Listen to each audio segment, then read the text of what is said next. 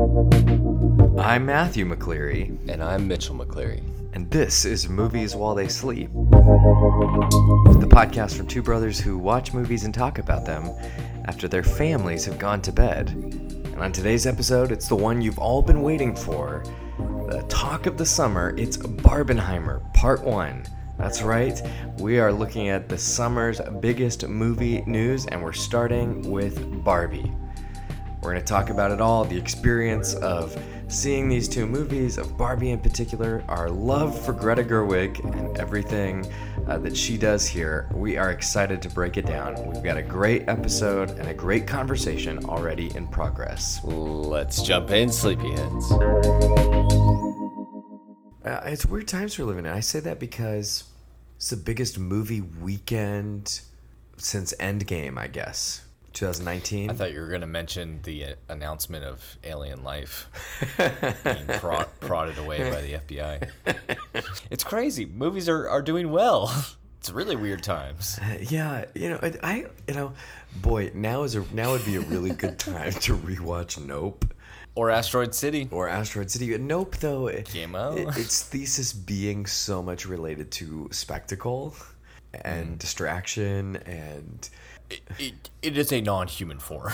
um, y- you know, in that in that, I literally saw conspiracy theory tweets saying Barbenheimer was a manufactured event meant to distract us from the aliens. Isn't everything? It- everything is meant to distract us from the aliens. Yeah. Oh, any current event or news Yeah. story that comes out. But the aliens are meant to distract us from the economy. I don't know. Let's say the economy, or the looming threat of nuclear war. Barbenheimer. Oh, boy, yeah, we'll save that for the Oppenheimer pod. But you know, I the what I the weird part of what I was saying, what I was getting at is, is this biggest movie weekend in like four or five years, right? And Sure. and and just if you go, you can find different Twitter threads that kind of get into some of the statistics here, like the the the total uniqueness of the like two movies being released on the same day and then both doing like extraordinarily well and, and it's just kind of unheard of I think it's what movies need. I think movies need like sports, like the competition, Yes, the no, battle. totally. Because this was a battle. but it wasn't it, it i feel like for so many people and, and myself included it was not a battle it was like oh oh i need to do both i need to figure out how Well, i yeah, need to that- figure out how that- to do both That's the beauty of it. It's a battle where whatever team, Everyone both teams wins, yes. everyone wins here.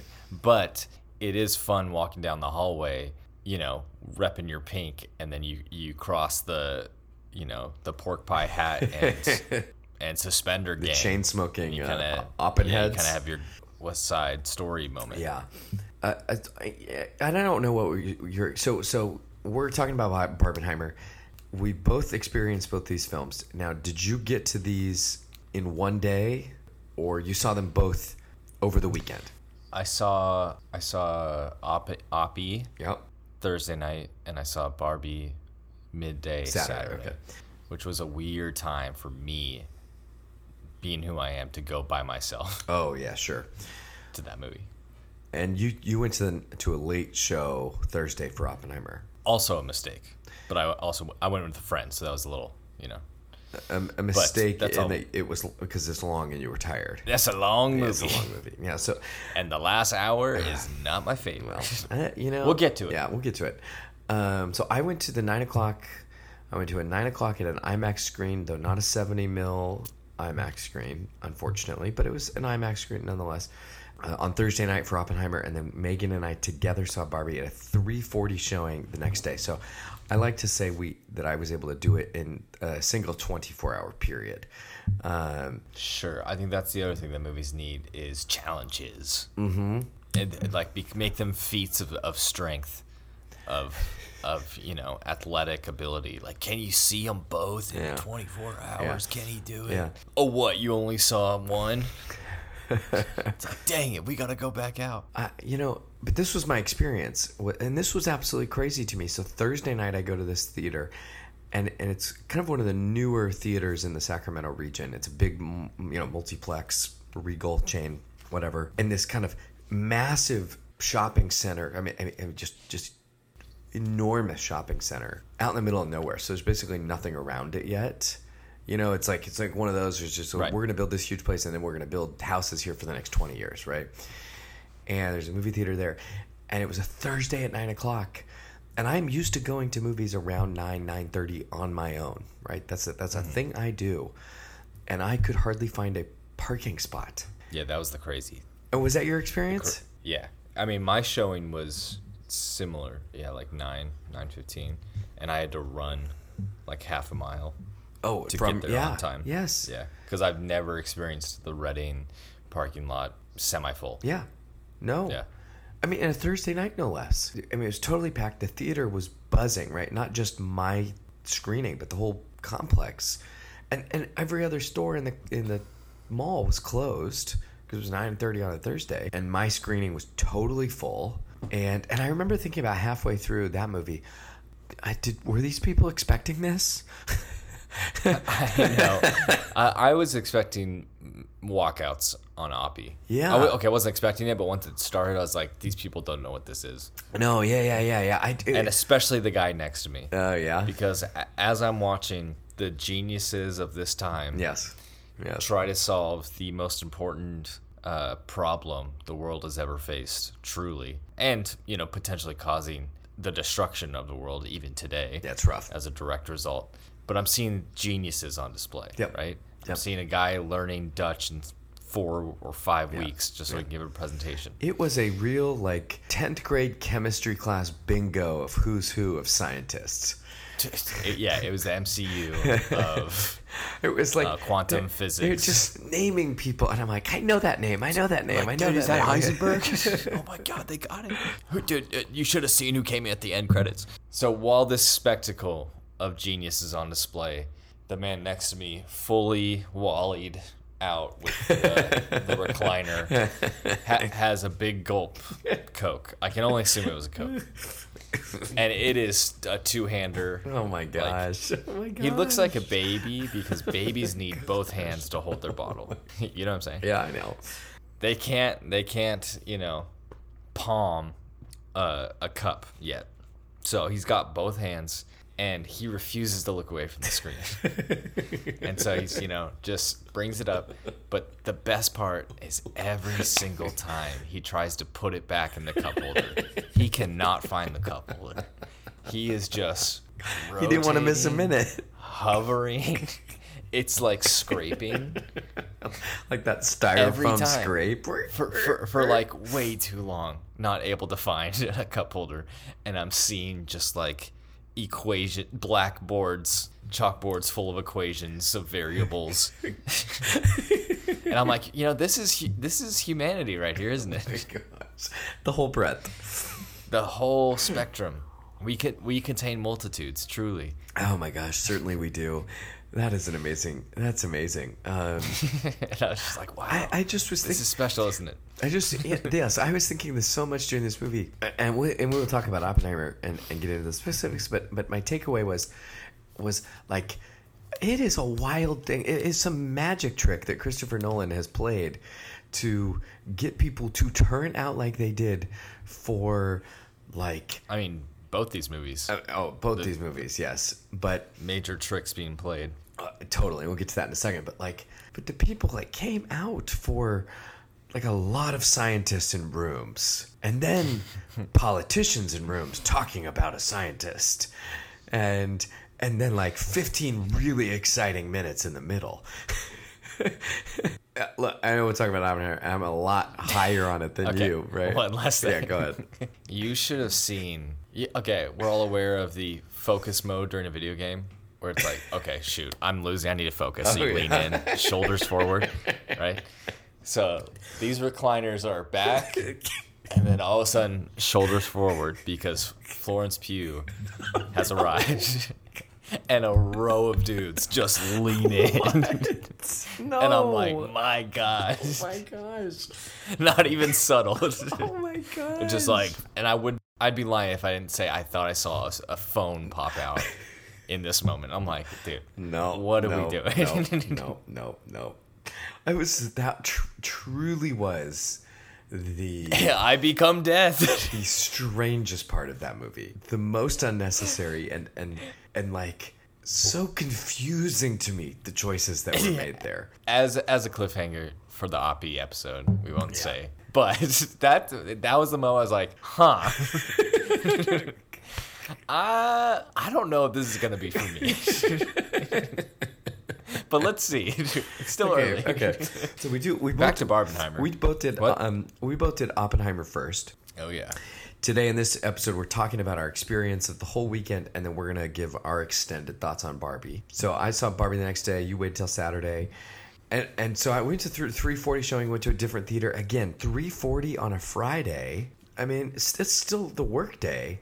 The the parking lot was absolutely packed. Friday it was the Barbie folks because it was all pink everywhere, and The Barbie folks don't come out on a Thursday night. That's the weird Yeah. guys who are like, Yeah, "Oh, dude, yeah, I'm gonna yeah. be the first one to see Nolan's new movie. Dude, Yeah. Inception is my favorite. yeah, yeah. No, so you know, Friday uh, the pink was out. This this theater was buzzing.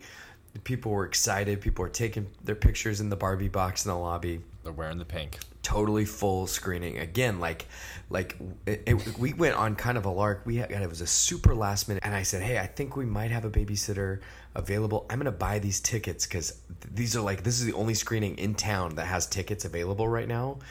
Mm-hmm. And if we don't get a babysitter, I'll just cancel it. But like this is this is like the weird scarcity of this stuff too. Like Right, I've, right. I cannot tell you the last time I People felt like they needed to see it. oh, Yes, I, I can't, Yeah. couldn't tell you the last time I, I the last time I, I, I gave any thought to. I wonder if I'll get a ticket to this. Right. Um, right. and and and there are still eh, eh, for because so Sacramento is one of the twenty or so cities that has a real.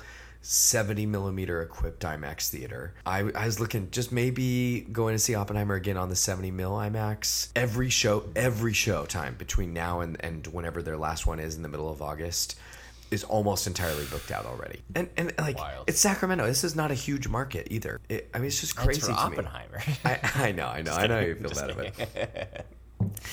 So we, yeah, so- no, it's special. I, I think Yeah. it's it's a good time to be a fan of the movies, and you know what? It's just gonna keep on rolling this year. We still got some some monsters coming out. Well, so. this is what I was gonna say. This is why I said it's such a weird time to be. This is in stark contrast to our last episode.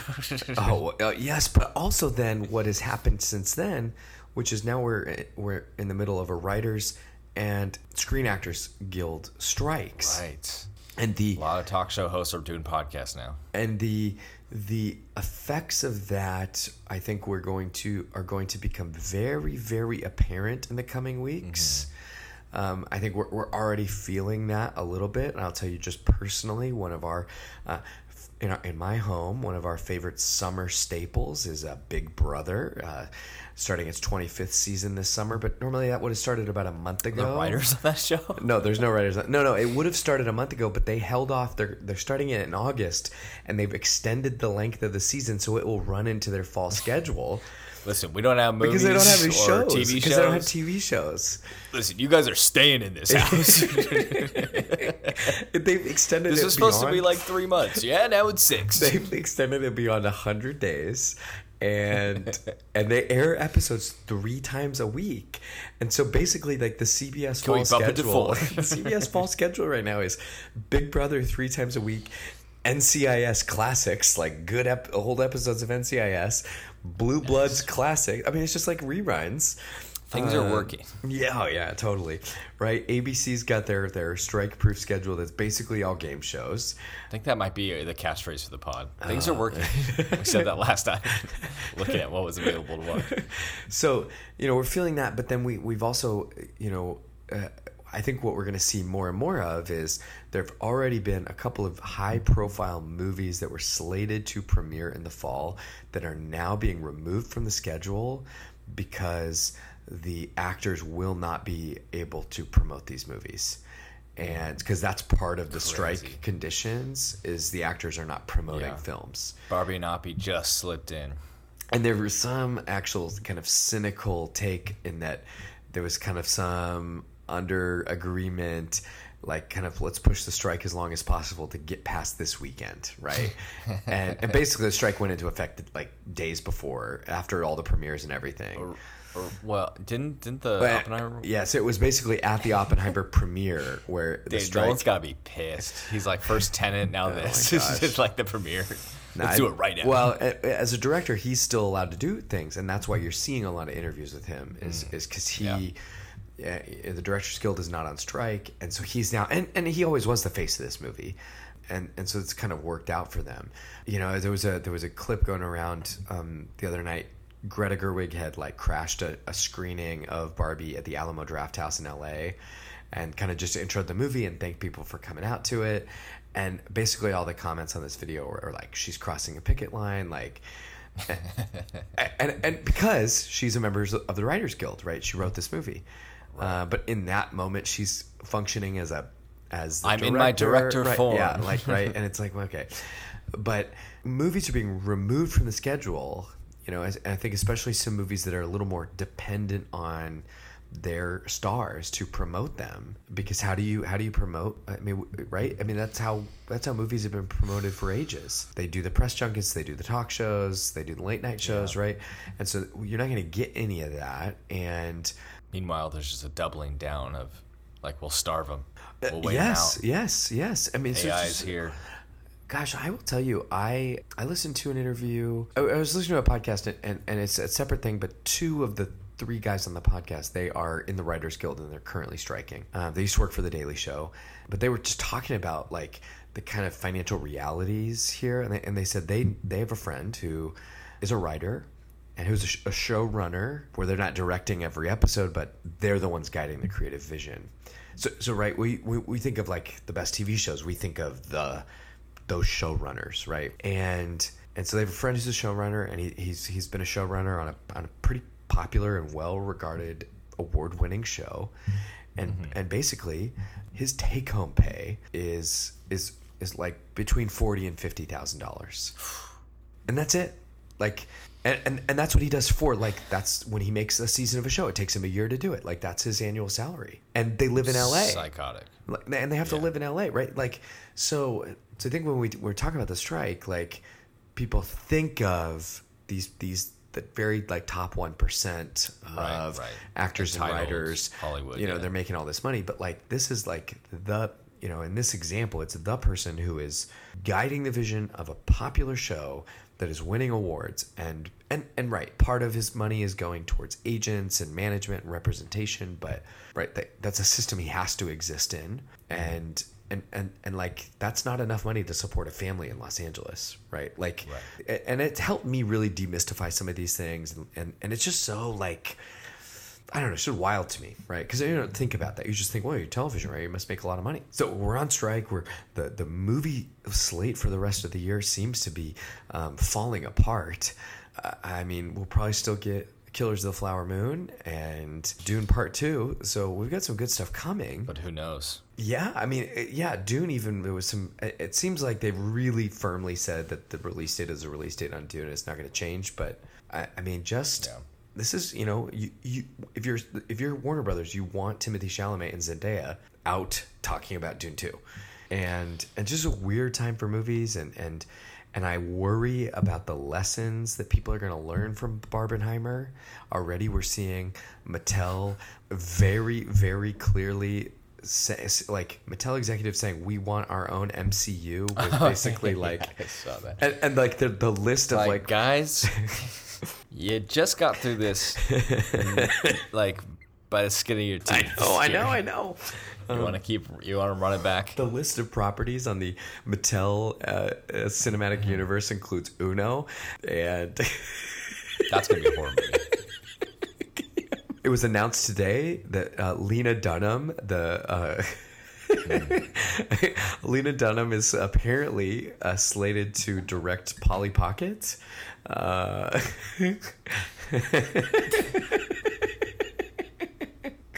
which sounds like my worst nightmare.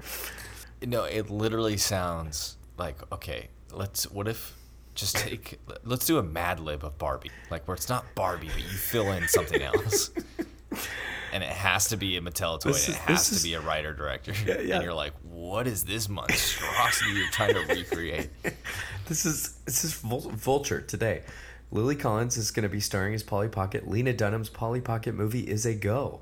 Yeah, incredible stuff. Yeah, so you know, I wor- and to be clear, it's not like Polly Pocket is some spur of the moment thing Mattel just reached for after Barbie started making money. The company has been planning this wide-ranging push into theaters for years, having tapped Dunham to write and direct a film about a pocket-sized woman way back in 2021. The great quote uh, comes from a conversation Variety recently conducted with Mattel Films' Robbie Brenner about a whole slate of projects. It's not even remotely the oddest thing Brenner said during this conversation, in which uh, she also gave quick check ins on Daniel Kaluuya's Big Purple Barney movie. Quote, more of a being John Malkovich or an adaptation. Um, J.J. Abrams' Hot Daniel Wheels. Kaluuya. Yeah, Daniel Kaluuya.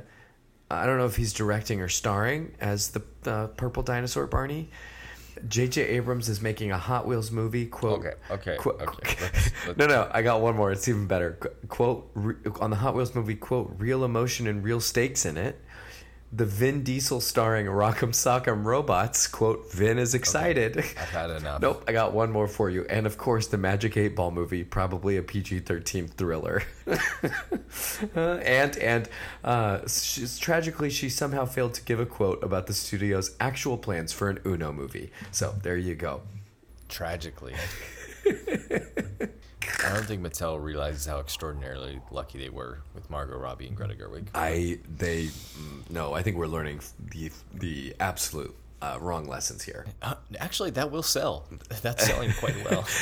oh, this is so this was my like to me this was my big takeaway and barbie's a barbie's in a weird space i mean both of these right because because i think people are really excited to point out that these are neither of these movies are sequels they're not franchises they're not you know these big intellectual property things except it's still barbie right it's still one of the most identifiable toy brands in history. And then Oppenheimer is is still like the Christopher Nolan brand, like that's being sold.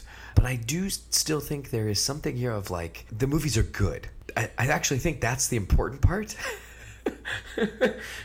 like they both were like, which is good. All right. Even you're more mixed on Oppenheimer, but like yeah. No, sorry. I'm just so annoyed by what you were just saying. I, I'm in a bad mood now. Um, what, what if we took Mighty Beans? But it's truly incredible. it's like we bought a zoo mixed with Mighty Beans. Are you telling me that there's a percent chance that we bought a zoo? Do you see that one? I know what is this. That's uh whatever Matt Damon says in Oppenheimer. Are you telling me there's a Oh, X percent yeah, chance yeah, that it'll that blow up the world? that, we, that we bought a zoo. I I'm all excited. I mean, for for the first time in since since early 2019, it seems like movies, the thing that we love and care about, are back at the center of culture. Everyone is talking about it. I was at our church's family camp this week, and I want to say something more about that in a second. I was at our church's family camp this week. You know, I was I was talking to other folks at. Um, and and these are people who, who one guy he said like I I don't know anything about I don't know what's coming out I don't know anything about movies but I have heard nothing but stuff about Barbie and Oppenheimer for for 3 weeks right this penetrated in a way that I think is kind of astounding You could never recreate it. no no no The perfection of black and white versus pink it's amazing so profound. And they're gonna try. They're like, let's do the new Star Wars movie on the same day as Uno the Lord of the Rings Oh, yeah, yeah, yeah, show. yeah. oh my god, am I bored? yeah, yeah, seriously. I mean, just I, there was I just there was such an excitement, such a buzz, and I think it's like persisting even now, and people are excited about these movies. yeah, it's I- once in a decade Yeah. moment. It's just sure. amazing. I, I'm just I'm thrilled. I'm thrilled about it, and we will. You know, it, it it's as if Oppenheimer truly is death, destroyer of worlds, with the lessons that may be learned from this weekend. Whew, we'll see. Let's uh, put Cillian's glassy eyes on the shelf for now. Yeah. And and jump into the uh, Techna Barbie colored world we got before us. Uh, so, uh, do you want to talk about Because your? we will be doing this is Barbenheimer part one. Yeah. And unlike most people that saw Oppenheimer first and then did a cool down with Barbie, we will be discussing Barbie first. And a second episode will be coming Yes. for Oppie. Uh, talking about Barbies, what is your um, relationship to Barbie? You know, I heard this comment a lot, interviews, you know, the internet, Twitter, whatever. But it's it's in, it's in the trailer or it's in the marketing of this movie. Is if you love Barbie and if you hate Barbie. But I heard a lot of comments of like, I actually don't have a lot of association with it. Just know it exists, but you know, we It- didn't have it's Barbies certainly in our house. a ubiquitous brand. Sure. Little to no association, truly. Mm-hmm. You know, it was a toy we did not have in the house. Yep. But I was very aware it existed because I watched a lot of Cartoon Network and Nickelodeon. So, marketed to me endlessly.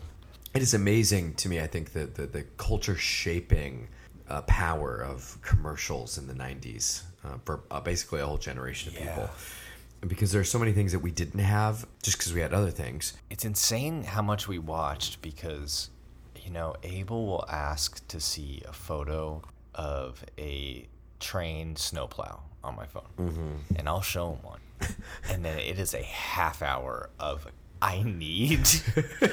it's the Ken, it's the it's the Kendall meme. The if if I don't get this, uh, that's it for me. I, I, I think I'll die. it is that level of I need to see more snowplow trains and snowplow train toys, Uh huh. Uh, yeah. and just let me look at them, man. And like that's his mood, and it, Oh it like gosh. like the look Sarah gives me when like you let him look at snowplow train toys on your phone, because it, it's the next two hours for her. Oh, I'll Oh, go yeah. back upstairs and to do my job. Yeah. I work from home. Yeah. and it's two hours Yeah. of him, and I just think like, how was that not the case when you're just endlessly conveyor belted ads as kids? But you know what? I think a big part of it is because two seconds later the show's on, and you're like, okay, Yeah. I'm watching a TV show. Yeah. The delivery Abel- system was so different. Yeah, it's Yeah. like he sees that, and it's like, and now I ask him to go back to his world of Yeah. blocks. Yeah. Yeah. For sure. For know, sure. make a game outside. Yeah. It was distraction upon distraction for us. Right. Yeah. So I, was, I mean, yeah. I obviously Hat on a hat. very very aware of barbie i and i will tell you so this is my relationship i think we we share this this is my kind of disclaimer about my feelings about barbie the film i am a 30 something millennial who grew up in sacramento and still lives here i went It's to like your fate's locked in for this. I, I I also spent a good amount of time in my life at a religious school not not a all girls catholic school she has you. uh, so so You so- are owned yeah. by Greta Gerwig. so so so yes basically yes this is this is how i feel about greta gerwig but i was thinking about her the other day and and i and i do remember i watched frances ha the year it came out i had no idea who she was i, I didn't know she was from sacramento i remember Right. watching the movie and like all of a sudden she was flying you know, there's a home. certain innateness for people from and living in mm-hmm. Sacramento. Yeah. That's it's it, it, you know it's You not just know, easily yeah. described, Well- Mm-hmm. but we know when we see it and when we hear it. But in in Frances Ha, all of a sudden the movie like she flies to Sacramento, and it's like things I recognized in the film, and and so that was my introduction to her. But not I didn't have that background of I knew all these things about her, and I li- I really like I love Frances Ha. It's a great movie, right? So. And she didn't direct it. It was she wrote that with Noah Baumbach, and he he directed, and she's the star of it. So, so I had this background of her, but but for for a couple of years, I mostly knew her as the person they were going to make the How I Met Your Mother spinoff with because they filmed a pilot oh, How I Met Your How I Met Your Father and Greta was going to be the star of that show. Man, sometimes things just work out for the best. Yeah, I yeah, you're telling me. I am just what we have versus what we could not have had. It's just astounding. So, yes, I am deep in on Greta Gerwig. It's like she's got me. It it doesn't matter. It, doesn't matter what she makes. yeah. And It's over.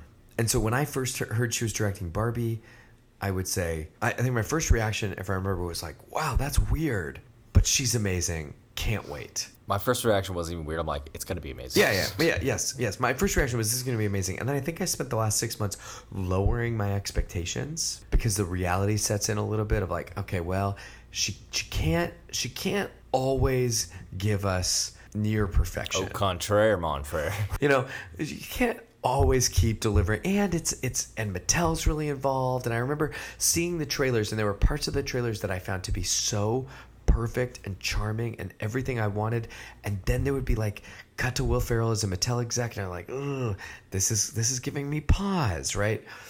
So kind of had lowered my expectations and then the first reviews were coming in. It was sitting at about 90% on Rotten Tomatoes and I just breathed a big sigh of relief. And I kind of settled in right there. And I'll tell you, I was sitting in this movie theater last week just overcome by how good this movie is. Yeah, the, mo- the most annoying thing about Barbie was the people leading up to it being like, "It's a Barbie movie." Yes. No, it's it's Greta Gerwig. Who's that? I And I'm know, like, I know, dude. I know. Why am I talking to you? I know. So, so the fun thing for me this week, I was at our church's annual family camp, and um, they've been doing it for you know forty something years. Always been at this place, Mission Springs. It's this camp up in the redwoods above Santa Cruz, and we we go down to Santa Cruz every day, down to the beach. You know, super fun time. All families, you know, kids, adults, everything. About three or four weeks ago, um, one of my coworkers, who's, who's been going to these family camps for almost her whole life, she found this this picture in in some memories of old family camps from the 80s of her and a young girl with a big name tag that said Greta Gerwig. and you've seen the picture. I sent it to you. This is gonna be the pod's claim to fame. If we can somehow, yeah, you sent me a picture and it's it's literally what It's- you just yeah, described. it's- it is actually Greta Gerwig It, and it's actually her. as and, a child And, at this family camp that you are now a pastor of. and, and I started asking people around, and they were like, "Oh, I, I knew her parents. They were my neighbors. They lived down the street from me, which is which is maybe a three minute walk from my office. Like like the house that that Greta grew up in is literally a three minute walk from my office. Okay, so she she attended our church's family camp once during the 80s whatever. And and and then she attended st francis high school which is like a five minute drive from my office right? Like i'm now like having uh, for the last year and a half since i've um, had this position at this church working in east sacramento which is like greta's world right? Um, it is it is i even watched i rewatched ladybird recently and it was an entirely new experience to me. I mean i recognized a lot of things in that movie the first few times i'd seen it but like the walk up burger shack that is a three minute walk from my office is like close up on this you know sign in in ladybird right? Like that's her world. So i was really thrilled uh, that Barbie came out this week when I was at the family camp, and I'm telling you know we're talking about Barbie all week with, at, you know, over meals, and I'm saying you know Joe, she attended this thing that we're at, um, our little church. Uh, it's just amazing to me. I'm trying to figure out how to leverage this photo And into she, the problem is she's some sort of exposure for the pod. His problem is she's not really on social media. Uh, yeah, so it's not like I could DM She's too busy her. Yeah, writing and, and you spending your time well. It I drives know, me crazy. I know, I know these people.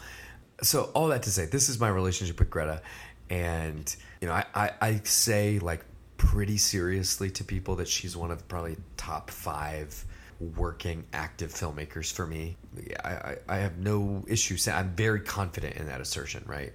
And and and this movie like really blew me away. Like, do I think do I love it as much as Lady Bird? I, I probably not, right? But but it blew me away. I want to talk about what kind of what this movie is a little bit, because I think there's a lot of confusion about this, right? I mean, so so it, we should say like Barbie is insanely successful already. This absolutely enormous opening weekend of 160 million dollars, right?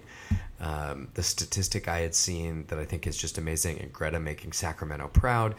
Um, if you because it's like the 26th highest opening weekend of all time. Something I don't know if that's exactly right, but if you take away sequels, then it is the fifth highest opening weekend of all time. The four movies that are higher than it are uh, three MCU movies, but not sequel MCUs. Okay, So it goes. so, so I, you know what? I would still count. Basically sequels. I would still count the original Avengers and Black Panther and whatever the other one is. I would still kind of count those as sequels, right? Right. So that's three of the. Oh, excuse me. It's uh, oh, it's two two MCU movies, um, and then the other two that are ahead of Barbie are um, the Lion King live action remake and the Beauty and the Beast live action remake. Which uh, I know how you feel about those, and they're they're not very good. Um, and again, not technically sequels, but like not not sequels. Okay, so to me, it it is an extraordinary thing. She's got the highest opening weekend for a female director in history. And if somebody said to you, "What what's the Barbie movie?" Not what it's about, like, but like what kind of movie is it? What would you say? I mean, first thing I think is like a surrealist comedy, but Yeah. obviously there's so much more to it, and there's such a depth of film appreciation that Mm. she she has a way of being genreless with this movie because Mm. it's pulling on a wide spectrum. Totally. Like, uh, I mean, even the references to some of the Mattel stuff with Playtime. Have you seen Playtime? Mm-mm. It, it, it- it's like this? it's like Lynch level weird, you know. Mm. But it's about an office, like, or no, it's not about an office, but like takes place in an office setting. Mm-hmm. But some of the like Mattel cubicles. Oh, oh yeah, like, yeah, yeah, yeah. reference to Totally, totally, yeah. But you can I go mean, on boy, YouTube that and look weird at her. surrealist world that she's created at the Mattel headquarters. Yeah, I mean, you can go on YouTube and watch her Letterboxd interview Yeah, where she yeah. lists thirty some Yeah. films that she's pulling on. Yeah. and so it uh, a feeling that I had, something that I was experiencing during the movie, while I am a thirty-year-old man who chose a seat that's right in the middle. Like I chose the perfect seat, but it was also the only seat left because everyone else has a crowd, and it was just a sea of pink women ranging from young to old, and um, the 13 year old sitting next to me was very vocal about her thoughts on some of the more misogynistic characters. Okay, great. The Kens. maybe not, maybe not so quite in on the jokes. That's an issue. I want to talk about this. um, and her mom kept shushing her like, "Stop." oh my gosh, this is crazy. She was like, "I want to slap him." oh my gosh. anyway, it but it was great. You love to see it. You love to see people at the movies. Um, but a feeling that I kept having, especially with her, um, you know, observations being vocalized throughout the film, Yeah. was man, what the hell is this thing? Yeah. Because at times it feels very young, Mm. almost like should I be watching this young? Mm-hmm. And then like a second later, it is a searing inside baseball observation or joke. Mm-hmm. Yeah. that you're like, dude. Like I, I told you this over the phone, but the the sense that I kept like going back to was like, dude, this is Shakespeare Yeah. because I don't know anything about Shakespeare, but the idea, which I learned from Little Women, is Shakespeare. Mm-hmm. She talks about this, right? Joe talks Yeah. about this. Yeah. or not Joe, but the um, Oh, the the the professor. yeah, Yeah. how he slips in his ideas and and worldview and commentary Yeah. on the world Yeah, that's into right. his like pop writing. Yeah. You know? That it's like- amazing because that conversation is in is in Little Women. Like Greta wrote that. Yeah. Literally. Uh-huh. And then she goes to Barbie and is like, all right, here's the most pop of all pop plastic pink Yes. candy. And then I'm just Trojan horsing so many ideas in. And so And- many conflicting ideas. Yes, and I think And that's there's like of the brilliance of Trojan the movie. horses within Trojan horses Yeah. because on one end you have the Ben Shapiro's reacting to oh the patriarchy, oh th- th- this movie hates men, uh, uh, feminism has destroyed the modern woman. you have that extreme, and then you have the extreme of like that's right, men are done, like And the which movie is, is what I heard saying- a lot of in The movie is saying neither of these things. right. Like- I mean, the the movie perfectly sums it up at one point by saying, like, you know, things like patriarchy and feminism. You know, these are phrases that we invented to help us like deal Yes. with how difficult life Yes. can be. Yes. You know, and and It's- uh, how to reconcile some of these things. Yeah. But they don't. We made these things up. And it's Yes. like the elderly grandma who invented the toy who's dishing out this wisdom. But Uh, who, by the She- way, she's is able to- like the perfect analogy to the Oracle in the Matrix movies. oh yeah. and, and like literally to the point where she is wandering through like what seems like an endless white hallway like neo does and she just Mm-hmm. You are the one, if you want to be, kind of. randomly goes through a door finds this beautiful old like apartment style kitchen setup like the oracle and and i was It's one of my there- favorite shots of the movie, I, I- oh it's amazing and i was sitting there like oh this is this is greta doing the matrix and then when Barbie leaves to run away, she opens the door and there's like beads hanging there, and that's that's like totally like ripped from Oh, yeah. that scene in the Matrix. I mean, it's The agents are chasing her. Yes, The yes, suited yes, agents. Yes. Sorry. Because she's like become aware. Yes. Become sentient. Yes, yes. I mean, literally, Barbie leaving her matrix that is Barbie Land into the Mm-hmm. real world, right? It, it's just, just to. I'm not guessing this is an allusion to the Matrix. I'm Right. confident that it is. I'm telling you. yeah, no, but the the way she plays everyone like a fiddle here. She plays the red pill dudes who are gives them rage fodder to Yeah. react to on the internet, which is like a whole genre of the internet, like rage baiting people into Yep. reacting. Yep. And then she gives the like post feminism, uh, Yeah. which is how I heard Margot Robbie actually talk about this movie, where Mm. it's like the Barbie world is like post feminist. It's like it's like the, what, like it's like oh men are lowly and treated terribly Yes. and mostly ignored and women are in these places of power and Yeah. like they don't want that to change it's like no that's not equal you know? Yep. Yep. but people like think uh, that's right Yeah. Bar- barbie rules the world here Yeah. and she's she's pleasing or at least like giving material for both these people and then the people in between her like maybe a little bit more in on the joke are like i get to be in on the joke and see what you're doing and everyone's happy it's like Mm-hmm. Yeah. my god Except Ben Shapiro. He didn't seem happy. uh, I, he's probably pretty happy with the amount of views that video is raking in That's true. like dude these guys love having stuff like that to react to Uh, you know what? Actually, that's a pretty fair point. I, yeah I mean, dude yes. what would what would ben shapiro do with his time if there weren't Barbie movies, Yeah, if that's a there good point. weren't Little Mermaids to be like, oh, society. it's like, dude, if society was more conservative, these guys would be just like a drop in the bucket and have very little audience. because so much of i mean it, it is true and i think even the movie kind of is interested in interrogating this so much of our our culture right now is about division and about Mm-hmm. like how do we continue to fuel the you know kind of modern polarized political industrial complex every everything is fodder for culture war I just learned about patriarchy. or maybe he says, I just learned patriarchy. that's so good That's my new Twitter bio. Okay, so I think you summed up this. I think you summed this up really, really well. I think something that struck me uh, about five minutes into the movie for two separate reasons is I, actually, and I don't know if I was expecting this, but it kind of caught me off guard. Was just how funny the movie is. Like this is pretty straight ahead comedy. That Let me tell you, people were not laughing at the jokes I were laughing at in the theater. and I will tell you, I had the same experience to the point where okay. uh, uh, And as the only man in the theater, I'm like, is this okay? A, and part of me wonders is it is it our age like because I think Greta It's gotta be. like like I think Greta Gerwig is like so is is she is like the patron saint of millennial filmmakers right? Like Mm-hmm. she is us. And she just she's a couple years older than both of us right? Um, she she she's Megan's age. So so Megan and I are sitting there.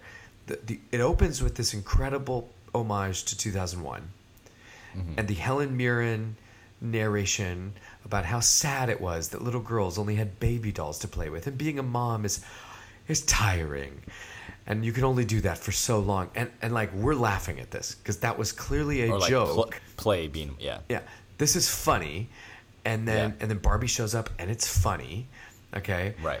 and then the music kicks in and the Barbie logo hits, and then it's this incredible Lizzo song that is introducing us to Barbie Land, right?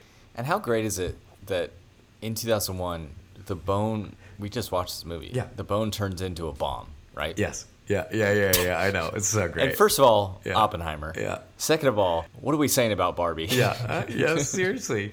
It's like she's. Uh, I'm like roasting you guys on so many levels, yeah. but I also appreciate you guys on so many yes, levels. Yes, it's like, yes, dude, yes, yes.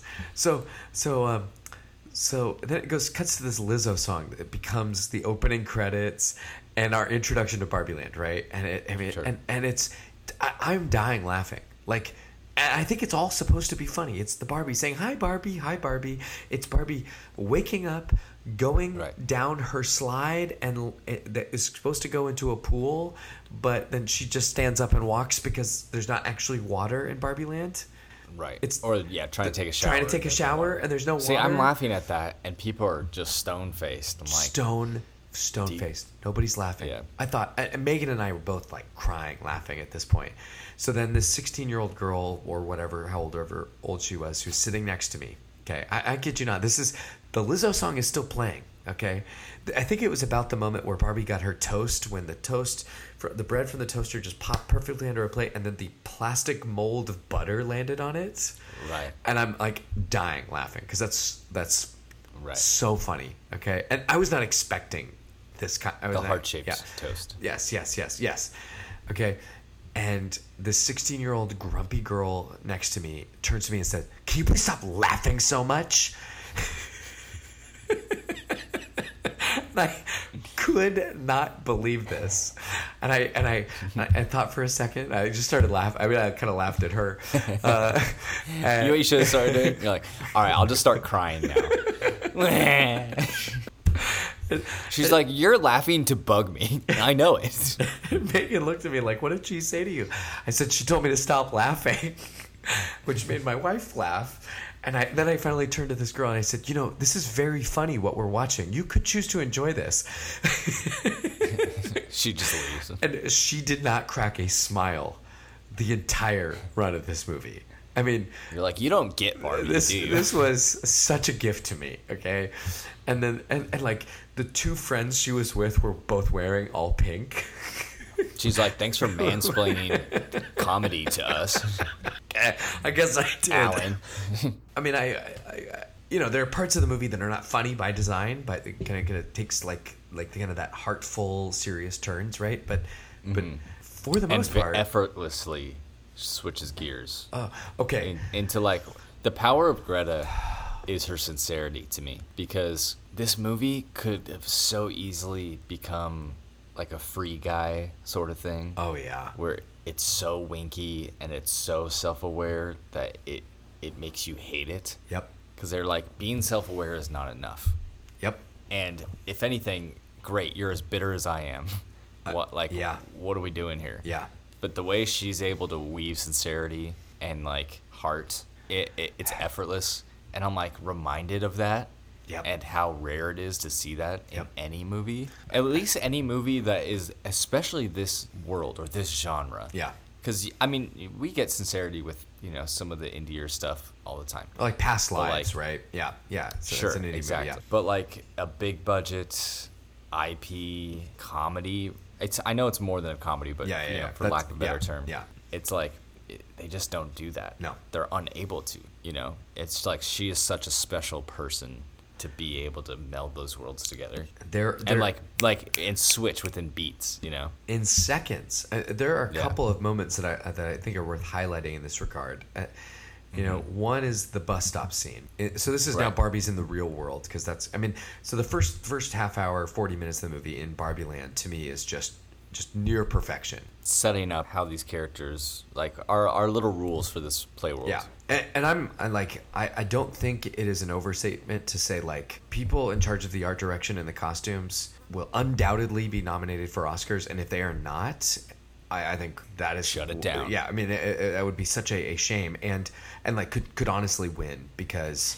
they're like the flash Oh my gosh! But but like, Like, what else is even out You, you listen to what Greta the way Greta talks about it. Like she called up Peter Weir, the director of the Truman Show, to ask him Mm. like how like I want to capture the feeling of the town that you all built, right?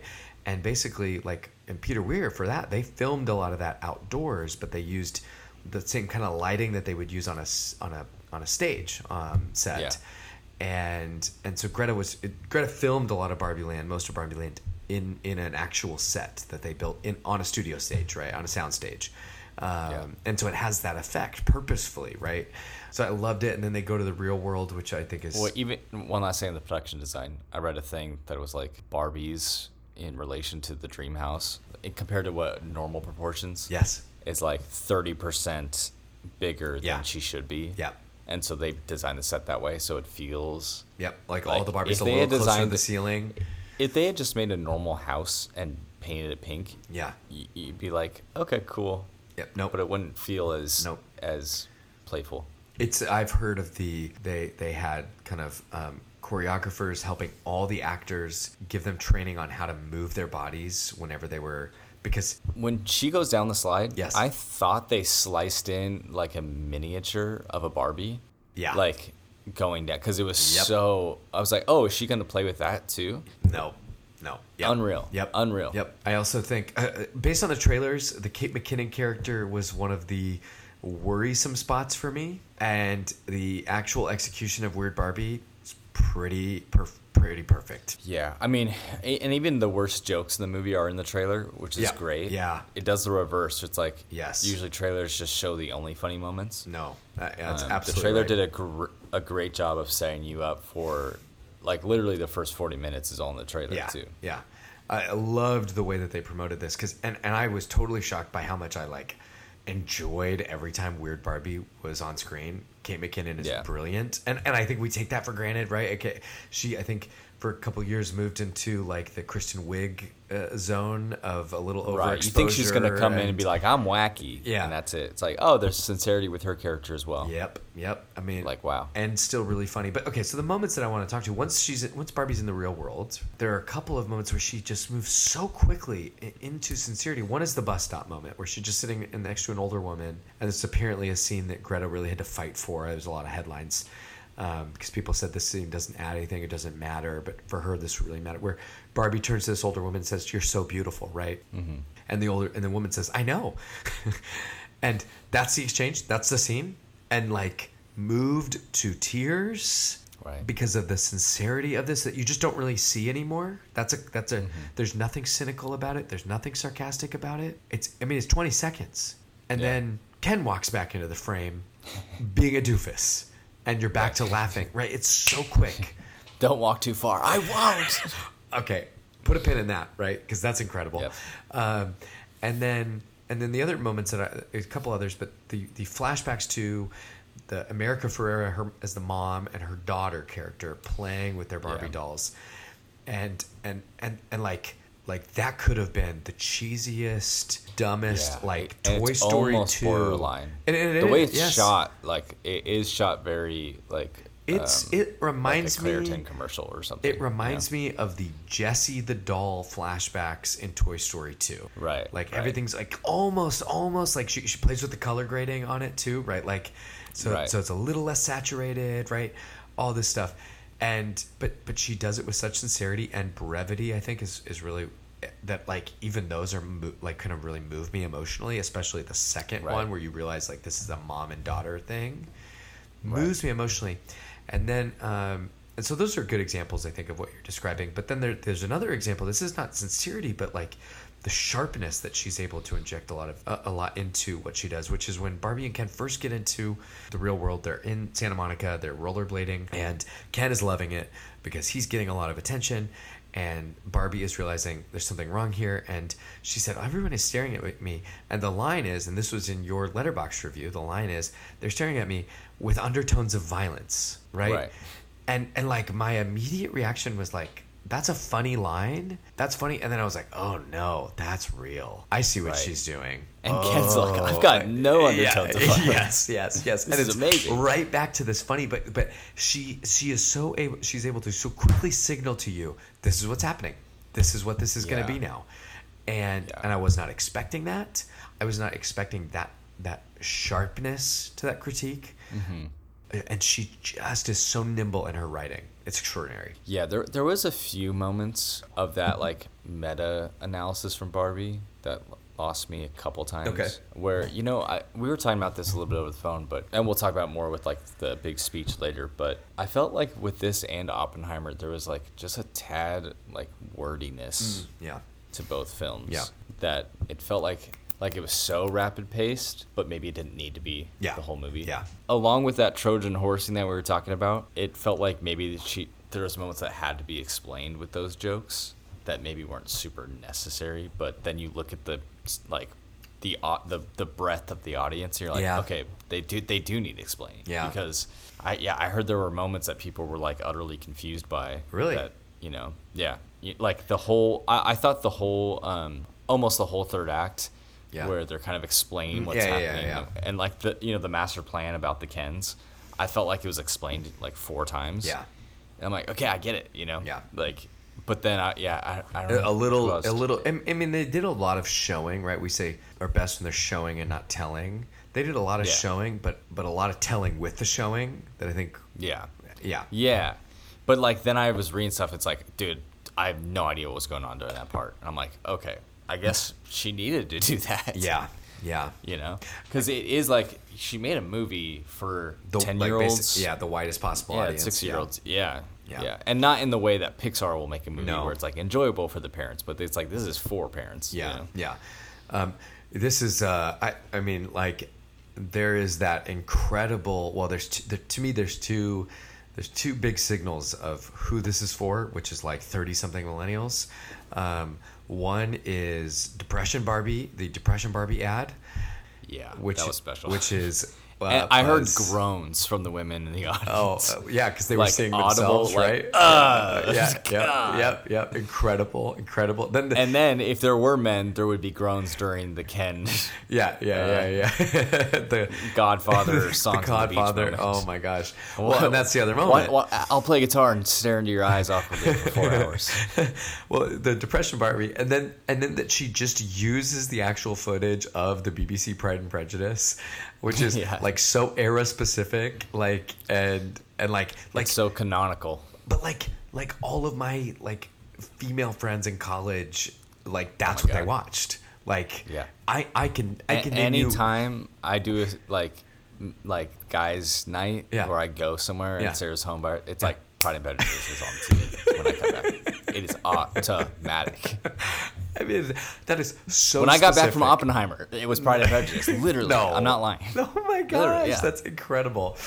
Well, and then and then the the other moment is is with all the Kens, which is the Ken's mansplaining The Godfather. Incredible, truly amazing. You're like, felt, "Ouch." I felt I felt very seen, um, and because like yes. Yes, that has been me. I, I mean, like, Mm-hmm. like very literally, that movie. Yes, that's been me. And uh, and then all the Kens playing the Matchbox Twenty song uh, Mm-hmm. on their guitars, and except because I grew up in like youth group church culture where it wasn't Matchbox Twenty. those guitars I mean, like Just look at you while they play you came to youth group, and any given week there would be six. I went to a Christian college. Six dudes Oh, with boy. acoustic guitars. You went on like you know I, oh my gosh my favorite thing we'd go to like youth youth camp or whatever and like we didn't have enough room in the trailer for all the dudes guitars that were brought right unnecessarily and just sitting around playing you know it was I don't remember what it was for By the us way, um, I play guitar. a lot of Hey There Delilah. That was kind of like my age, right? Um, Oh, yeah. And John Mayer. Um, I'm just, just. John Mayer had a stranglehold Oh, yeah, on yeah, the yeah. men in our youth group. Oh yeah, yes, he did. Oh man. um, and and I'm just like, I, like like I've never seen this on film before. That that's what I was thinking. I was sitting there like I've never felt so seen in this mm-hmm. specific way in a movie before. Like. Yeah. Like she is bringing real observation It into like a this. sniper. and Just with with no with no like concern that's that younger people weren't gonna get it. Like oh she, you know she's using this twenty five year old Matchbox Twenty song right. No concern about that because it's so we've talked about this recently on the podcast of the specificity is what what makes this accessible and so successful. even if you don't know the song, it's Yeah. still funny. Yes. Oh, yeah. And if you do know the song, it's a richer text. Yes. Yeah. Yeah. it- truly, um, it was amazing. Just just incredible. Can we talk about Ryan Gosling and Ken? Uh, first of all, Careful now. Margot Robbie, amazing. I, me and Sarah are gonna see it together Yeah, soon. yeah. Um, we're gonna have some babysitters, and so, because that's the thing, I'm I can go to a movie by myself.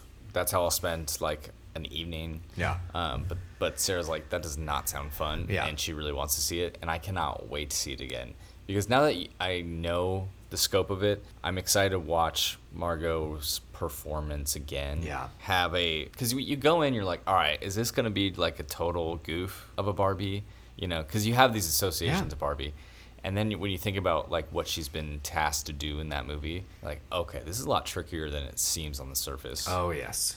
Yes. You know? So I'm, I'm It- excited for the rewatch. It, it is such a fine line between like Barbie is not dumb. I, actually, that's part of the point. Is Barbie's like Yeah. the the Barbies are all smart. They're physicists and doctors and presidents. right. But ordinary Barbie, which is like Stereotypical you know, Barbie. sorry, yeah, Yeah. stereotypical Barbie, which is the uh, you know Plato's cave.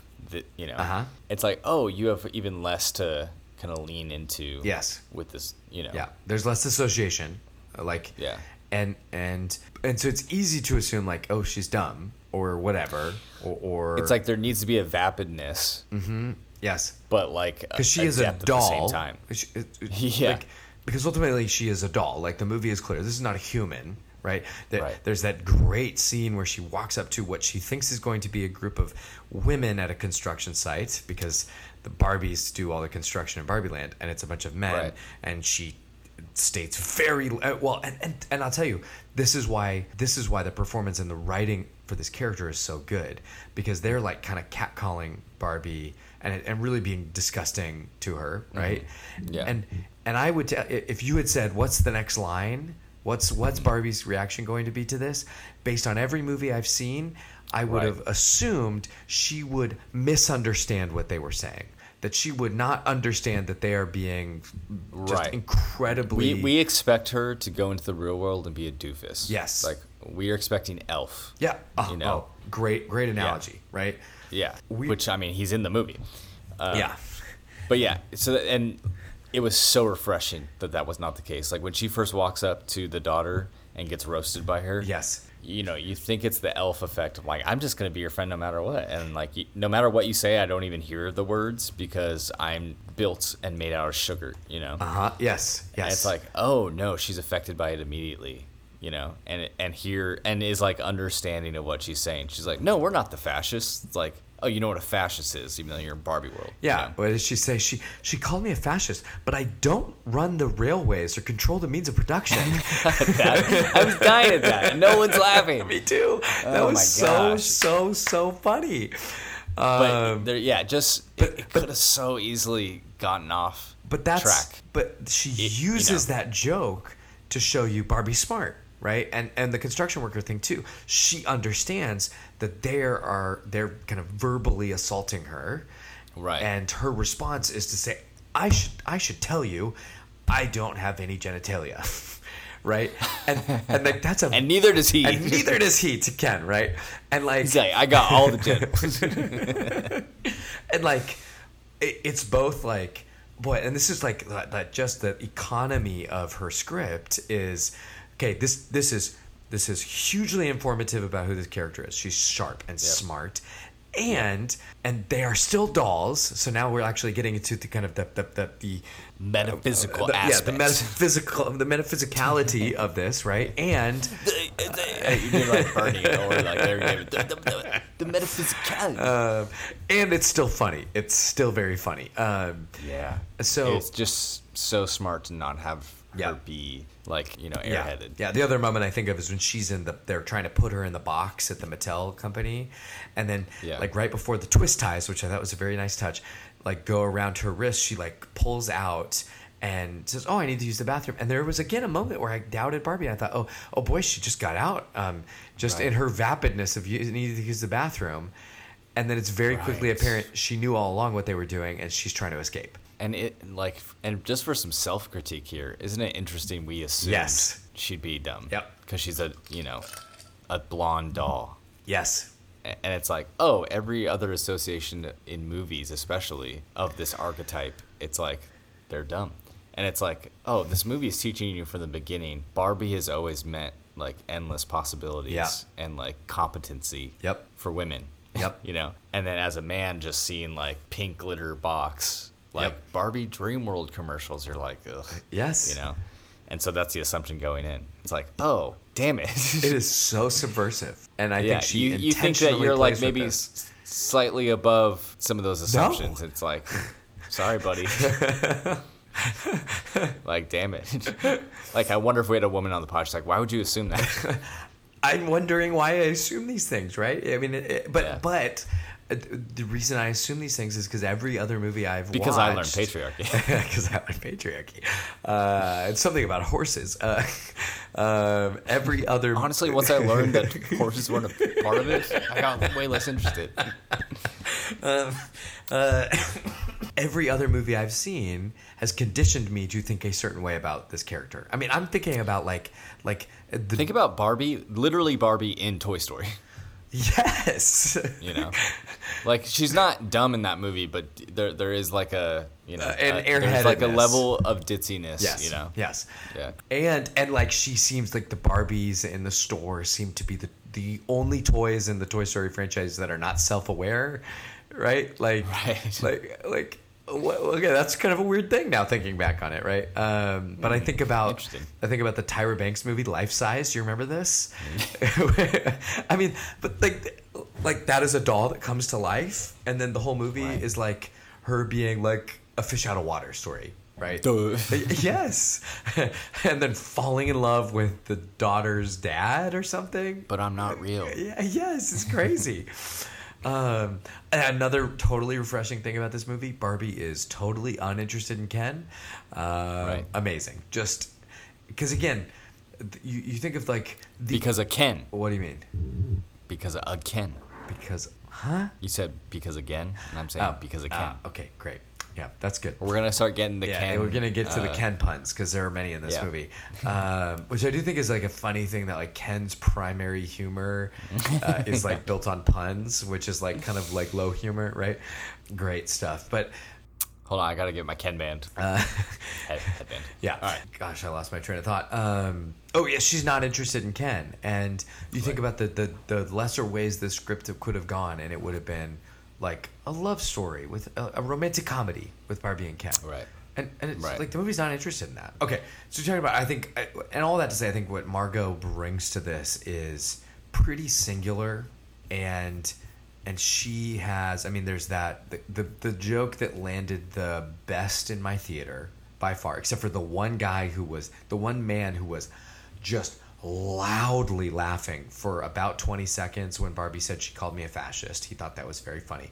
Um, the- there was when the narrator when Barbie's talking about how she's not beautiful anymore, and the narrator, if the movie freeze frames, and the narrator says, "Note to the filmmakers."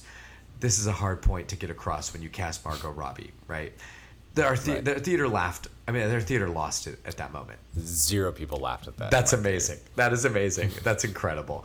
That's absolutely crazy. Um, Listen, Redding audiences just they hit different. okay, I guess so. The the movie depends so much on this one person. I mean, it, it- gosh, it's just amazing that Oppenheimer came out the same day because, like, same, right?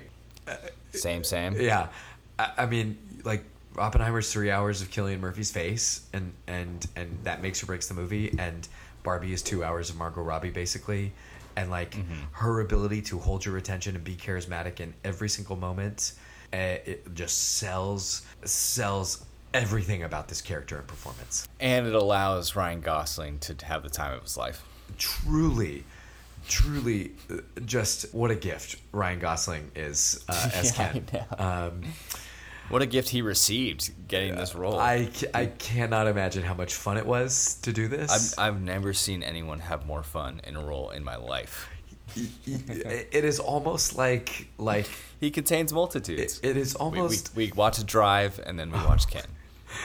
um, from Lars and the Real Girl to um, uh, to uh, he's now the doll. Um, uh, uh, do you ever see Lars and the Real Girl? Uh, no. Uh, he, this, the premise is like this small town in the Midwest in the middle of winter, and he uh, gets a blow up doll, a blow up sex doll. Oh, I've seen I've seen the posters. Yeah, yeah, it's a very sweet movie, but um, it, it is. It was. I, there were moments where I thought this is like almost the moment of an SNL sketch where the uh, the host is going to break because what they're getting to do is so funny, Mm-hmm. and and I felt like I'm just waiting for him to break character. Truly amazing, from from basically start to finish. I mean, I think you had the best take I've heard on Ken that we talked earlier. Is this the after? Well, okay, so uh, let's let's address the the Ben Shapiro in the room, which is Patriarchy. this film hates men. Uh, right? Okay, sure, I guess. Well, I mean, like if you're gonna be basic about your viewing of this, Yeah. and you and you don't watch a lot of movies, you could come away from that movie being like, "Damn, like what the heck?" But I mean, it, I mean I, that's a criticism that I keep seeing from the movie. Yes. and and it couldn't be more off. Yep. But like Ken, Ken has a bit of an arc, doesn't have a personality or an identity outside of Barbie. So when he goes to the real world and discovers patriarchy, Yep. and he takes that back to Barbie world, Ken, it's it's Ken Land, it's Ken Kingdom, It's Kendom. it's Kendom. Yep. Yeah. It's Mojo Casa. It's called Mojo Dojo Casa House. Yeah. I'm like, yeah. and I'm watching this like, dude, I kind of want to hang out with the Kens. yep. Yep. For sure. For sure. And it, it's so lampooning and, and, and, funny. and, and what happens is the Kens have now taken over, sure. and they're the president. They're the Supreme Court. Um, they they now have all the jobs, and the Barbies are what I don't remember the Exists only in to them. Yeah, and they're like serving them, and it's like physicist Barbie is just there to serve beers at the beach, and President Barbie is there serving beers. Right, like Yeah, so you could be like, oh, uh, you can read this as she's saying the real world is actually like this. Yeah. You know, it is the Ken Land thing. Yeah. And men are like this, and aren't they horrible? But it's so ridiculous. Obviously, not what she's going after. I actually think that she has, like we said, a ton of sincerity for both genders in this movie. A hundred percent. I think there is a lot of like feminist material in this movie, but I think ultimately it is not first a feminist critique of culture. Right. I, I think it. I think it's actually trying to do something a little bit deeper and a little bit wider. And you know, to me, because because because right, Ken learns about patriarchy in the real world. There's this extraordinarily funny sequence in, when Ken is in Century City in LA and like just realizing the importance of men like he watches these like these like bro dude like agents at a talent agency like basically bossing their assistant around and he's mimicking. Yeah, them. and he's mimicking like, I'd like to talk to the doctor, please. Yeah. She's like, I am the doctor. He's like, uh, the male doctor. Where's the man? You know, and that moment's in the trailer, and I thought it was in the trailer. I was like, "Oh, is that like how Ken thinks about the world?" But no, no, that's what Ken has learned about the world. Do you see the difference? Right? The very little that he's learned. Yes, this is him like coming into the world, and he learned something very quickly about it. You know, and then there, then he's like those giant TV screens in Century City, and it's like this like picture giant, you know, floor to ceiling Arnold Schwarzenegger. Arnold Schwarzenegger and Bill Clinton. It was when Bill Clinton was on the screen that I was like laughing out loud. Um, yeah. He's like, yeah. yes, and and and it is so over the top, um, and obviously there's a point to that, and Right. um, and then he takes this like very limited and skewed understanding of this with him back to the real world. Back to Barbie. Oh, excuse me, back to Barbie Land, and becomes it becomes Kendom, and the Kens have moved into the Barbie dream houses because the Kens didn't have anywhere to live before, and um, and basically the you know patriarchy reigns in Barbie Land, right? Right. And and you know there's this like funny idea about how the the Barbies never had to deal with this before, so they didn't have a immune system built up against patriarchy, Right. and so they just like didn't know how to handle it, Accepted right? it yeah, yeah, they accepted it immediately. So this was my take. Gosh, another razor sharp Yep. line or observation Yeah. from her. Like similar to the uh, there's no undertones of violence Yeah. for Ken, but there Yeah. is for Barbie, and you're like, oh, Yeah. damn. Yep. And when Ken's noticing all the men in the world that they rule the world, Yeah. and then they walk up to the high school and they're like, oh, it's this high school. He's like, oh, with the logo of the man on a horse. Yes. And you're like, whoa, Yep. yeah, like, Yeah. just it's probably pretty uh, oppressive. Yep. The amounts of like images like that that you don't even think about. Yep. You know, Yep. you're like, oh yeah, man on a horse, man on a horse. Like a man is the name of the high school. You Yep. know, just over and over and over. Like, damn. Just like a one layer, like passing thought that's like opening your eyes. The woman coming up to him, "Excuse me, sir. Do you know what time it is?" And and and it's like this person expressing respect to him, Mm-hmm. just like he doesn't know what to do with it. Right. It's such a fun. Like these are funny things.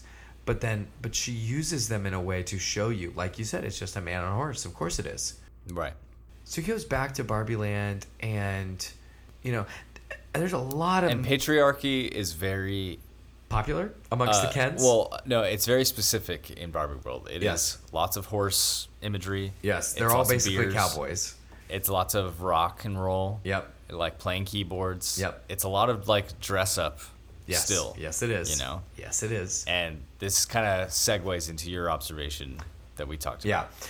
So, and and and because I recognize, I rec- I've heard the critique. This hates men, and she just portrays real men really negatively. And I've heard men who've been offended by this movie. Now, I I will say, I saw myself in this, the Godfather stuff. Right. Yeah. That's me. Hello, I'm right here. It did not offend me. Right, I totally. am mature enough to recognize that and laugh along. That that is Yeah. what I do. And you know, whatever. But if Greta if Greta Gerwig was truly like anti-men, wanted to kind of really be like mean spirited about it. Bringing patriarchy into Barbie Land would have made all of the Kens angry, meathead, Andrew Tate. yeah, basically, yes, right? Like, Yeah. like, like, but like, and like specifically, intentionally oppressive to the Barbies, Yeah. and and and and like putting them down, and and that kind, of like bullying, right? Like, just Mm-hmm. really kind of like angry, misogynistic bro culture. Okay, right. and there's plenty of that in the world for her to observe and then put into Ken's patriarchy. Okay, she could have totally done that. What I observed, patriarchy made all of the Kens become nine to twelve year old boys. Yeah. they're also Totally. they're basically all preteens and and there were about a dozen moments in this movie where especially during that middle section where i looked at megan we shared a look and we said that's our son who is nine and who is i, I will just say this about my son. Um, there there was a moment that this was well uh, also my son has a weird obsession with watches. My my apple watch my three-year-old apple watch recently broke. It's it's bricked it's dead it won't turn on and i was going to throw it away and he said no i'd like to keep that i want to wear it Just to wear it. just to wear it. And and there's a moment where ken has about six watches on his wrists. Right. okay? He just wanted to wear it. He just hell yeah. he just wanted to be cool feel cool and wear an apple watch. And i said it won't work. He said i know but it looks cool. Uh, and and there's a moment where ken is shirtless uh, wearing a mink cape uh, around his shoulders um, sitting there hunched over with a casio i think it's a yamaha keyboard uh, not, not playing it but pressing the buttons to play the preloaded tracks Right. and like bopping his head along. Okay, I'll tell you that exact that exact tableau happens in my house a couple times a month. It's not a mink Right. cape. It's not a mink cape. It's usually a towel, and it's usually after. It's usually near bedtime because he just throws on some pajama bottoms, which is kind of what Ken was wearing, and it still has a towel wrapped around his neck. And he sits there Rocking with the Casio. He is rocking the Yamaha keyboard to the preloaded tracks uh, that we have uh, because he doesn't know how to play keyboard. And- Last time we came over, he's like, check this out. He just hits Yeah. the beats. literally, like, literally, you nice. you have seen my nine year old do this. I think he he's he's probably built like Ryan Gosling is in this movie also. So there was some element of like my nine year old. My nine year old's pretty he's pretty muscular. So kind of like shredded. Yeah, yeah, he's pretty shredded. So like there's, there's some visual similarities too. Um, and and there was that, but it was like everything. It was just like a total like oh patriarchy isn't about horses. Never mind. That's Right. That's a ten year old. Right. That's one of the beautiful moments where he's like, you know, once I learned it had nothing to do with horses, I got way less interested. And it's like, yeah, that's not a writer who hates men. No, no, it is not. You know? I, I, I, you know, I heard, I read an, inter- an interview with Greta where that somebody was asking her about that Matchbox Twenty song, and they were kind of mm. making fun of the song, and, and oh, did you mean this as a critique of this song, which is kind of like a problematic song if you listen to the lyrics.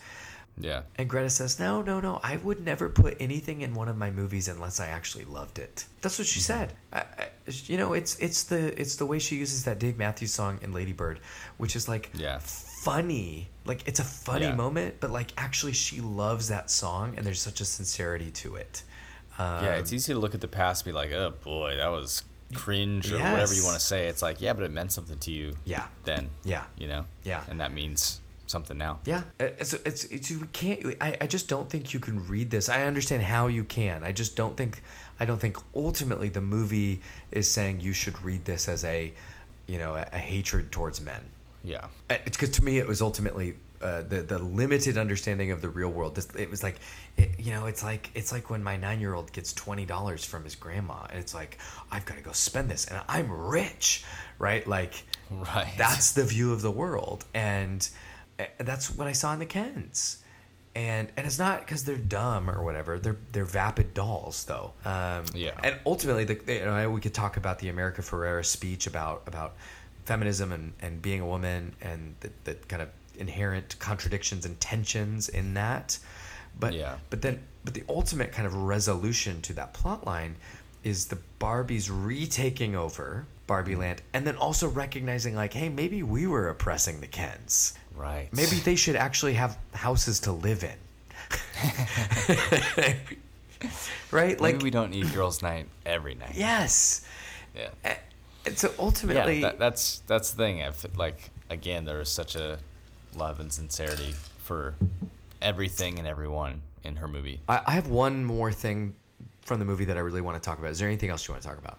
I mean, part of it was just how fun and like how how like it kind of opened my eyes how fun a movie could be. Oh my gosh. I can't remember the last time I had this much fun in this way at the movies. Yeah, because even like a really great comedy, or I don't know, like when I look at my list of movies, top movies from the past couple of Yeah. years, they're all fairly intense, Yeah. you know. Yeah. But yeah. like you can do fun without being stupid, you know. Yeah. And like. I've been thirsty for that, and Yeah. like so thankful Uh, for a movie like this. I mean, I mean, to me, I can't name a comedy in the last like five to seven years that I Right. watched and loved. I mean, I'm Well, sure there are I mean- good ones, but or, or Yeah, this kind of outside comedy. of and even outside of comedy, it's like you know I don't find the new Transformers movie fun. Yeah. That might be fun for a lot of people. It's not fun for me. Yeah. And so th- that's a like a tough feeling to pull out of me at the theaters yeah, or at the movies. I there's a lot of other things that get pulled out. That's great, but Yeah. like I wasn't used to that. Like oh man, I'm just having like a really fun time right now. Yeah, And like what a treat that is, and how rare it is to like thread that needle. yeah. Um, I had a couple problems with it, which Sure. kept me going full on with my score, which we'll talk about later. But Yeah. overall, it, like it was just very unusually delightful. Yeah, it was refreshing. Yeah. Yeah. I mean, it was totally refreshing. I, I, Greta Gerwig is making this look easy at this point, mm-hmm. and I know Oh, this yeah. was not an easy movie to make, but it feels it feels effortless. Yeah, that's the other thing. Little Women is like actually kind of fun, like the Yeah. pace and rhythm of it. Yep. She's good. I know. So I want to talk about Honestly, uh, White Noise was fun. uh, yeah, But, I- yes. Again, Greta and Noah. Yes. My Uh, God. boy, and White Noise, the real anti Barbie. Um, Yeah. Uh, this kind of anti capital consumeristic culture. Um, so I, I want to talk about one more thing that Yeah. really is, is just kind of like, I can't stop thinking about this aspect of the movie and what she's trying to say. It's ultimately the ending. Mm-hmm. And, and and and I kept ta- saying to people, I was at you know I was at church family camp all week, and, and I would mention the Barbie movie, and they're like, "Oh, you, you saw it?" I'm like, "Yeah, I loved it." And they're like, "Really?" And then this was what I would say. I, I, I'd say, "Oh, you know, actually, I think it's actually a, a pretty close reading of of kind of very familiar biblical stories." And I think and I think Greta Greta has recreated. She's she's doing a retelling of Adam and Eve in the first 30 minutes, and and, and then and then using using kind of feminist critique of culture as a way to actually like kind of sneak in larger themes about humanity and our relationship with ourselves and our relationship with our creator right Wow. and that to me like if we're talking scores we'll get there in a minute if there are parts that don't work for me and, and maybe there are and there definitely are right there there, Yeah. there are moments whatever uh, to me it's like oh you oh you got this in Right. Uh, I don't care. It's a five star movie. Like, Right. eh, Yeah. You, you know, there's a part of your brain that wants to be like, okay, so how does that work? oh yeah, yeah what totally. she totally. goes from a doll to, and you're like all Yeah. right if you're asking that question at this point in the movie Yeah. i mean i don't know how we lost you an hour and a half ago It- it- so, so the, the, I say the Eden thing. The, the movie opens with yeah basically Ken and Barbie are Adam and Eve, except it's reversed. You know, Barbie's Adam, and um, and and Ken's the accessory, right? Like you often hear um, uh, people refer to Eve as the helpmate that God Right. created, which is a uh, often a condescending translation, I think. But um, and, and Ken's the accessory to Barbie, and they live in, in this perf- in this perfect world, and that's Right. that's the Lizzo song. And then something ruptures that perfection, Right. and Barbie literally has to exile herself from from paradise. Adam and Eve are exiled because of this disruption. Because because because sin, you know, that's a, a biblical word, whatever, has has infected and is actually affecting Barbie. She, she she's She's breaking. she's breaking, but but the way that she breaks is she starts thinking about death. Okay, so that's Right. a consequence of, of the fall in, in Adam and Eve, in the story of Adam and Eve. Um, she she has shame about her body. Okay, um, hello, Adam and Eve. They realized they were naked and they were Right. ashamed. For her, it's her cellulite and her flat feet. Okay, Right. but she is ashamed of these things Right. and she has to exile herself out of this and then and then into an increasingly evil world to to to deal with it right where where where where the movie kind of departs from well uh, it departs and then actually I think returns to is the climax of the movie that or I'd say like the climax is the Nerf battle on the beach and then the dance song and dance number with the Kens Sure. um, incredible stuff. Again, nine year olds are the ones who do Nerf battles, but whatever. The the denouement of the movie, the resolution is is Barbie having that otherworldly conversation with the ghost of, of the Barbie creator, the Barbie Right. inventor, and like this is creator creature conversation.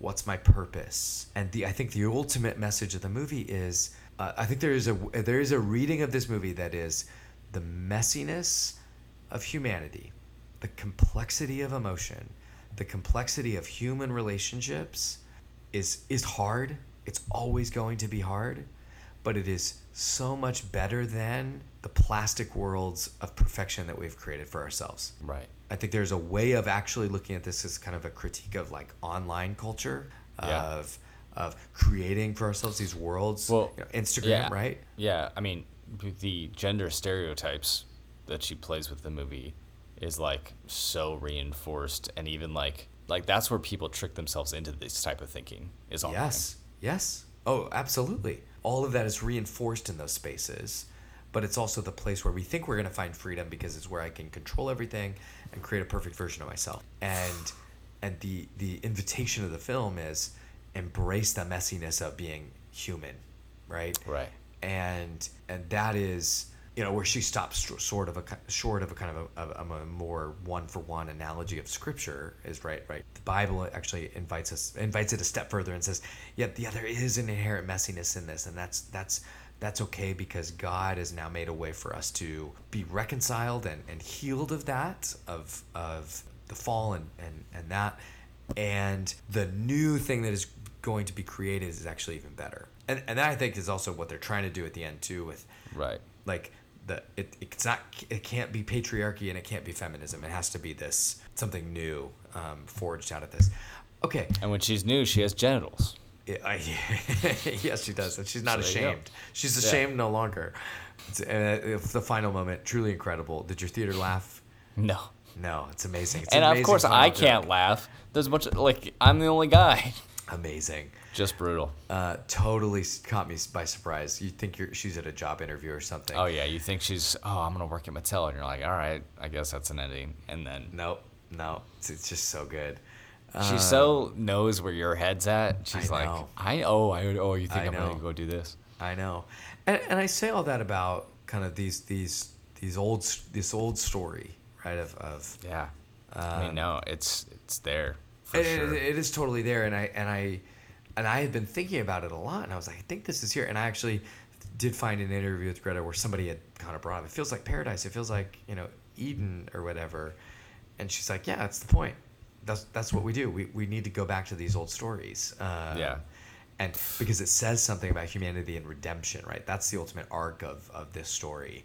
Um, and that's amazing. That's amazing that she did that and everything else we talked about, we've been talking about for an hour and a half, in the Barbie movie. I know. It's like you couldn't think of a more commercial IP. No, no, Literally, she's like, what if I went to the pinnacle? Uh, truly, Tr- I mean, I mean, I mean, you would be hard pressed to think of a more stereotypically, st- more stereotypical symbol of consumer capitalism than Barbie. Air Jordans. yeah, we got that movie this year, right? A bit less successful than Barbie. yeah, yeah, yeah, yeah. I mean, yes, I, I. So, uh, this is why, if you want to move on to segments really quick, Yeah, let's do it. what did you drink anything tonight? Ice cold tap water. Oh, very nice. I had a cup of coffee. This is, excuse me, a damn fine cup of Segments. First, first cup of coffee back at my house after a couple weeks. It was very nice. The best. All right, what are our segments? Do we start with Letterboxd review? I think so. Go. Five stars, baby. Five stars, baby. Five stars, Barbie. Five stars, Barbie. Five stars, Barbie. As expected, I gave it that four and a half. Yeah. Again, I don't know why I felt like it was a little wordy at points. I get it. Yeah, yeah. Starting to lose me. To me, like the Little Women or Lady Bird scripts are so tight, Yeah. you know, and I can only blame Noah for, Yeah. you know, Yeah. co-writing on this thing. so, Yeah, yeah, yeah. As soon as she gets a man in there to co-write with her, it gets a little mansplaining. thanks for kenning it up, Noah. But yeah, it's it's still probably the best thing I've seen this year so far. But I haven't Yeah. seen past lives, so we'll see. Yeah, I, And you know, then- yeah.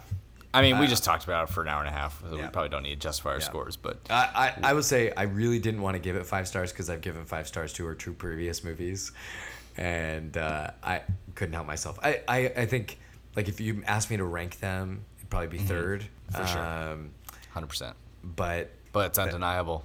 I mean, you know, it's two hundred percent and a ninety nine. I don't know. I, I loved it. I loved it. Yeah. It, it just blew me blew me away. Do you have a favorite shot? My favorite shot. I, I mean, I have to watch it again. It's such a it's such a visually rich. dense movie. Yeah. Yeah. Um, and and there are like sight gags that I found really funny. You know, there there's stuff that I found really beautiful. Like you, I think you'd mentioned. I don't know what's your favorite shot. Ones that stick out in my mind are when the FBI calls the Mattel guy and they have that Yeah. split down the middle. um, which is pretty It, cool. Like matches the line of the cubicle. Yeah, and just reference to that movie we talked about earlier, which is cool. Yeah, And then yeah. um, the shot of the creator's apartment. Yeah. Um, Yeah. I forget her name, but Yeah. when she's like walking down that long black hallway, it's pretty cool. It's funny. My favorite shots are like nothing to do with the Barbie aesthetic. Yeah. Um, except for my last one, which is like any of the uh, like when they're traveling mo- motifs. Oh yeah. Really good. Yeah. Yeah. Especially, I mean, I'm sure you've seen the practical effects that Mm-hmm. those were, because I, I assume they were CGI, and then you're like, oh wow, she's Yeah. doing it right. Yes, she Uh, is. when they go from Barbie world to the real world, there's all these like rollerblading, camping, boating, and, and- movement and, and almost like pieces, almost like high school theater kind of Yeah. construction cardboard paper diorama. yeah diorama feeling yeah Like Barbie world's definitely a visual feast, but those are just like like the dessert at the Mm. End. It's like Yeah. they're so tasty. Uh, I I want to see it again just to like uh, focus myself on the background in all the shots in Barbie Land. I just yeah, it's amazing. Yeah. Uh, but I also love the way she she then uses color in the real world and like Barbie and Ken are these two colorful things that stick Mm. Yeah. out and I mean it's just it's it's really masterful. So And it really makes you like, damn, real world's kind of sad. yeah, I know. Yeah, and and it's like it's Santa Monica. It's the beach, right? It's like yeah, this very It's everyone just grayed out. what we think of as this really vibrant place, uh, but she uses that really well. So okay, favorite shot we did Letterboxd. What else? Uh, unsung hero. Unsung hero. Yeah, Who you got? I know Uh, you got someone. you know. I oh, gotta I know my guy. Okay, okay, okay. Hundred percent. I, I think I gotta go with um, Weird Barbie on this one. Okay, I- great. I think I like like just the right amount of use of her too, not overdone. Uh, small doses, huge delivery. Loved it. that's a good one. Yeah. My favorite easily is the exec that has like we need ideas that no one's ever thought of before. And he's like "Acqu- a, a two, acquire two thousand young dads. that was one of them. The other one was a podcast where two old trees talk to each other. Okay, I'm you know what? dude? These lines, stupid. Okay, my other unsung hero is the husband of the America Ferrera Oh, yeah. character, who spends who spends the entire movie in, in very small doses on Duolingo. I was like, this guy's me, but in a different yeah. way. Yes, Yeah. yes, yes, yes, yes. If, It's like if- he's fine. Yeah, if you leave me to my devices, I'm fine.